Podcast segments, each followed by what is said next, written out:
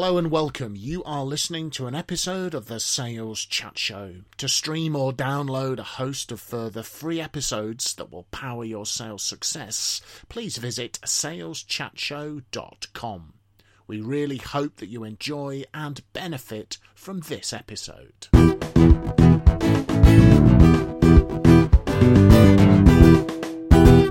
So, hello folks and welcome to another episode from the Sales Chat Show, sales chat show dot com, driving your sales forward. Um, we have been recording this morning in the studio uh, with Phil Jesson, Graham Jones and myself, Simon Hazeldean. We're now post-lunch. uh, Professor Jones, as we like to refer to him, has uh, sadly had to depart as he has some academic responsibilities to take care of, so he's told well, us. Well, he, he has, of course, been working his brain this morning, so I suspect he's gone for a lie down. Is this an academic thing, going for a lie, lie going down? For a lie down? So at least Phil and I here, so we thought um, we're desperately resisting the temptation to, to record an episode called Why Sales Targets Are Brilliant, because uh, Graham is very uh, against sales targets. Make sure you listen to the episode there to understand why we keep joking and going on about it. Um, but we're not going to talk about sales targets. This one is really directed at sales managers. And this episode is called Why You Will Fail as a Sales Manager If You Treat People Equally. Now, slightly nervous here. Phil, you're leading the charge on this one. This sounds like we're going to lose our human resources H R audience here. This this is sounding a bit discriminatory, Phil. Tell me, tell me we're not going somewhere uncomfortable here. I do need to explain it, don't I? Please and, do. Uh, I'll say right up front that there are some isms in the workplace that we should promote and protect and defend. I think they're fairly obvious. Mm. Uh, age, of course, is uh, one of those. Race. Uh, gender and indeed sexual orientation. Those are all things where uh, equality in the workplace is an absolute given these days. But there is that lovely one-liner, there is nothing so unequal as the equal treatment of unequals. Or a tongue twister if you want. Or indeed, yes. Um, so I need to explain what makes people unequal in the workplace. Okay. And it really boils down to two things.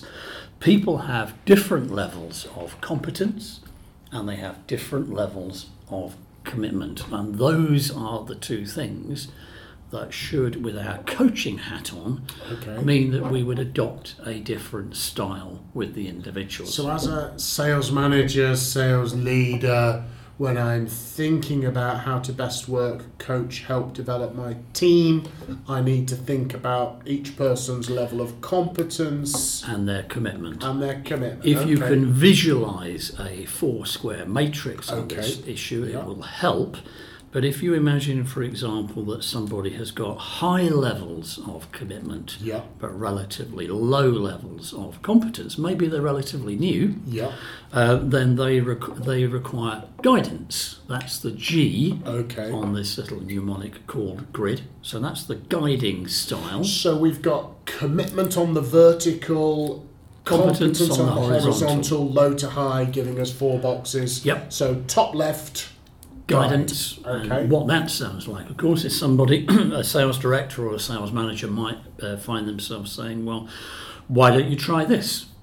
Or, well, Fred solved this problem six yeah. months ago by yeah. doing it like this. Uh, top right on this little matrix, we have a situation where the individual is high on competence and high on commitment, yeah. uh, so they deserve plenty of delegation. Uh, the coaching style is to release them, that's the R.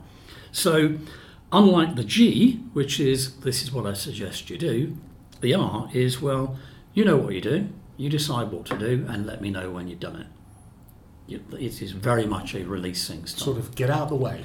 Get out of the way. To a degree, but yeah. trust is there, yeah. delegation is there, but not abdication. Yeah. So we want, obviously, to tick the box that it's been signed off. Okay, and that, that top right quadrant would often be regarded as your superstars in the team, yeah? Uh, often the people with a lot of experience, but yeah. of course um, it can also be a brand new member of the team who might, from their previous life, have earned that high competence, high commitment yeah. badge. But very often it's the more experienced people. Because I think when we're thinking about bringing in onboarding new starters, for example, yep. there's a difference between someone who's new but lacking sales experience than someone who's new but with a track record of yep. sales experience, and managing those those those folks differently. Exactly. Uh, so bottom right on the matrix is a situation where somebody is high on competence, but for whatever reason at the moment is low on commitment. And this is the box where most managers get it wrong, yeah. and they will try talking the individual out of it, or even worse, um, bollocking them out of it. Yeah. Um, this is about investigating. That's the I on the grid. It's about investigating why this individual is low on commitment. But we know they're very high on competence, so what's happened? In my experience, this I've had a few of folks sitting in this quadrant who've been doing the job for some considerable period of time. So is it, is it about long service sometimes, do you think? Uh, their motivation has probably suffered for yeah. whatever reason. I can think of a situation where, in a client of mine where two people went for the job of sales manager. Uh, one got it, one didn't. So the newly promoted sales manager now finds themselves yeah. coaching the person that didn't get the job. Now that person who didn't get the job, their competence levels are the same, but what has changed in an instant is their commitment level. Yeah.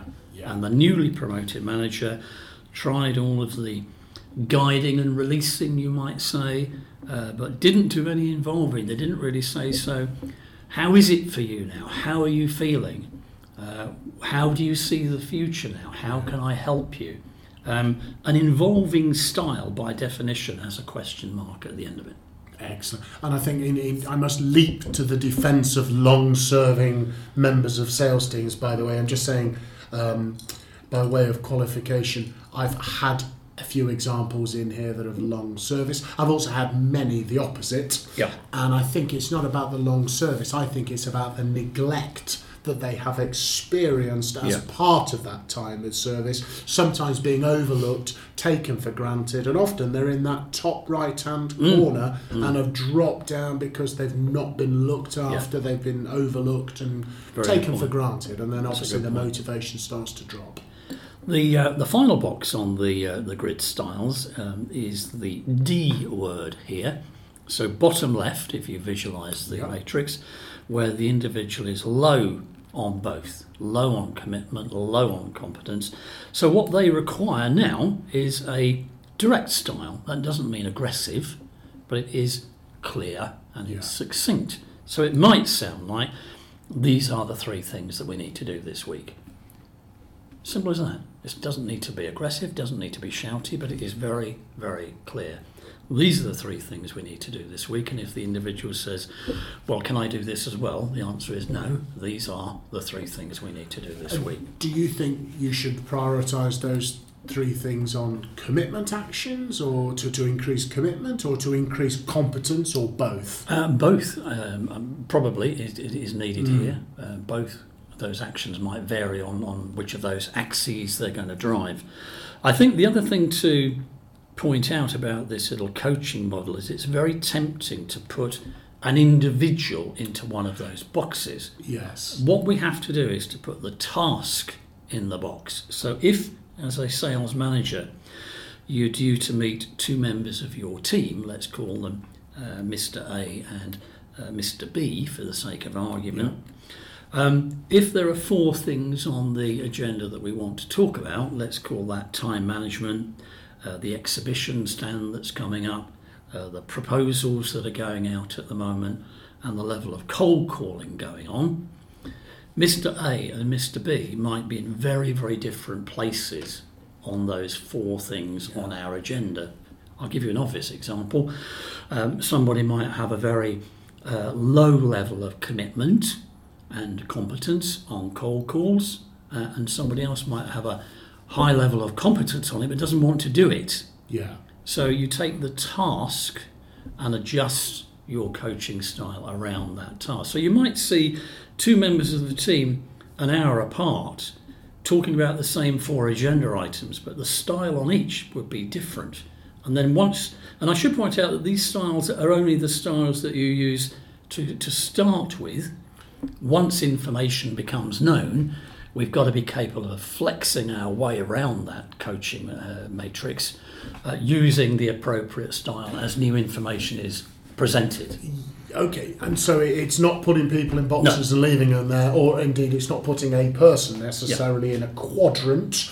It's a dynamic model to help us to analyse our team, think about our yeah. team and, and the best way to intervene. It's looking at that individual, looking at the tasks that you want to talk to them about and saying, well, where mm. is this individual on competence and commitment on that task? And I think I think I see people do a bit of a mistake sometimes is when you promote somebody, you normally promote somebody because they're really good and they've, they've got high levels of competence and high levels of commitment. And then you sometimes forget that if you move them up to a more senior role or a different role, maybe they're now a key account manager rather yep. than a um, you know a business development representative. Mm.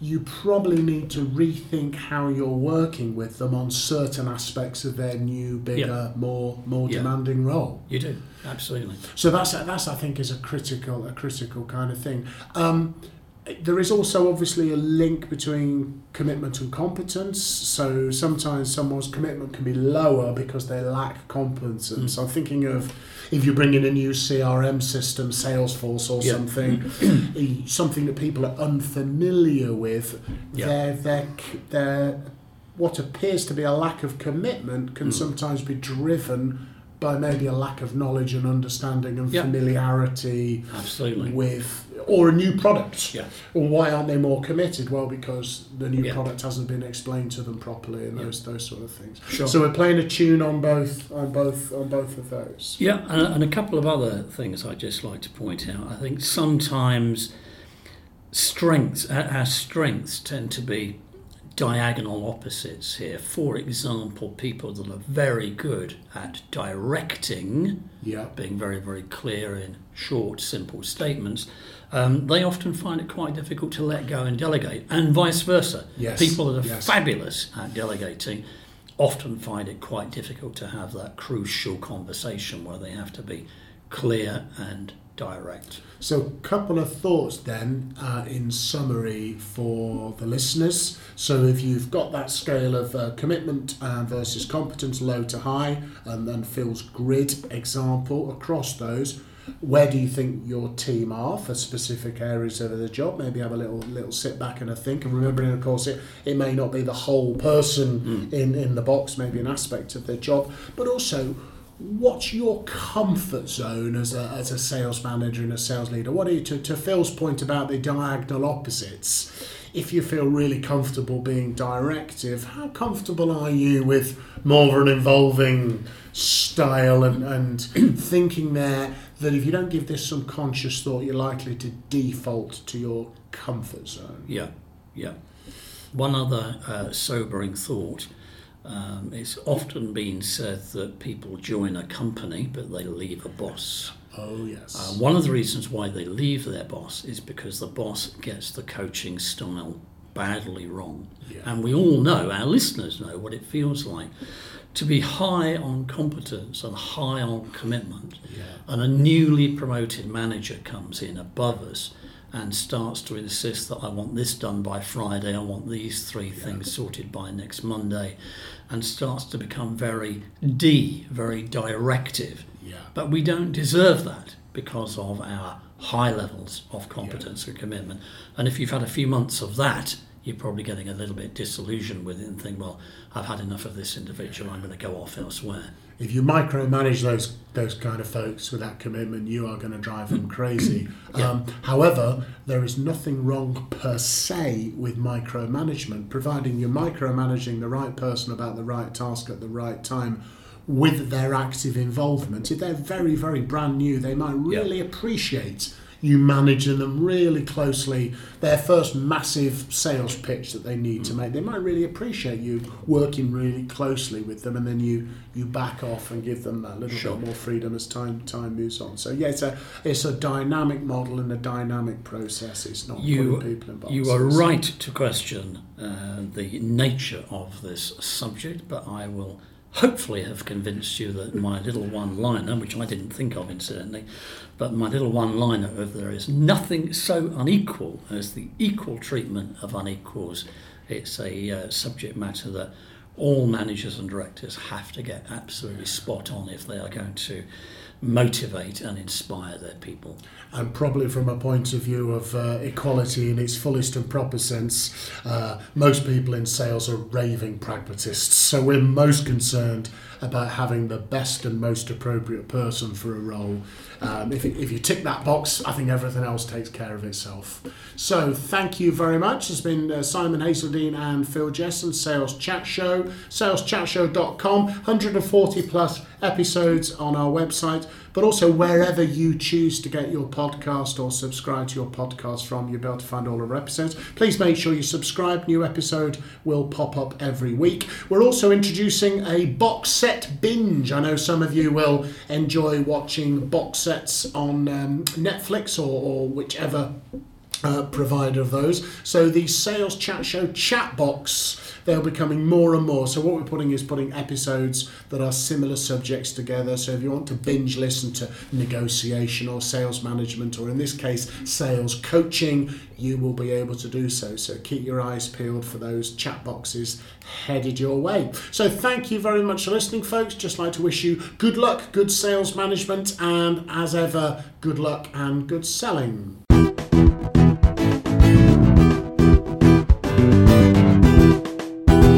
You have been listening to an episode of the Sales Chat Show. To stream or download a host of further free episodes that will power your sales success, please visit sales chat show dot com. Thank you very much for listening to this episode, and from everyone here at the Sales Chat Show, we'd like to wish you good luck and good selling.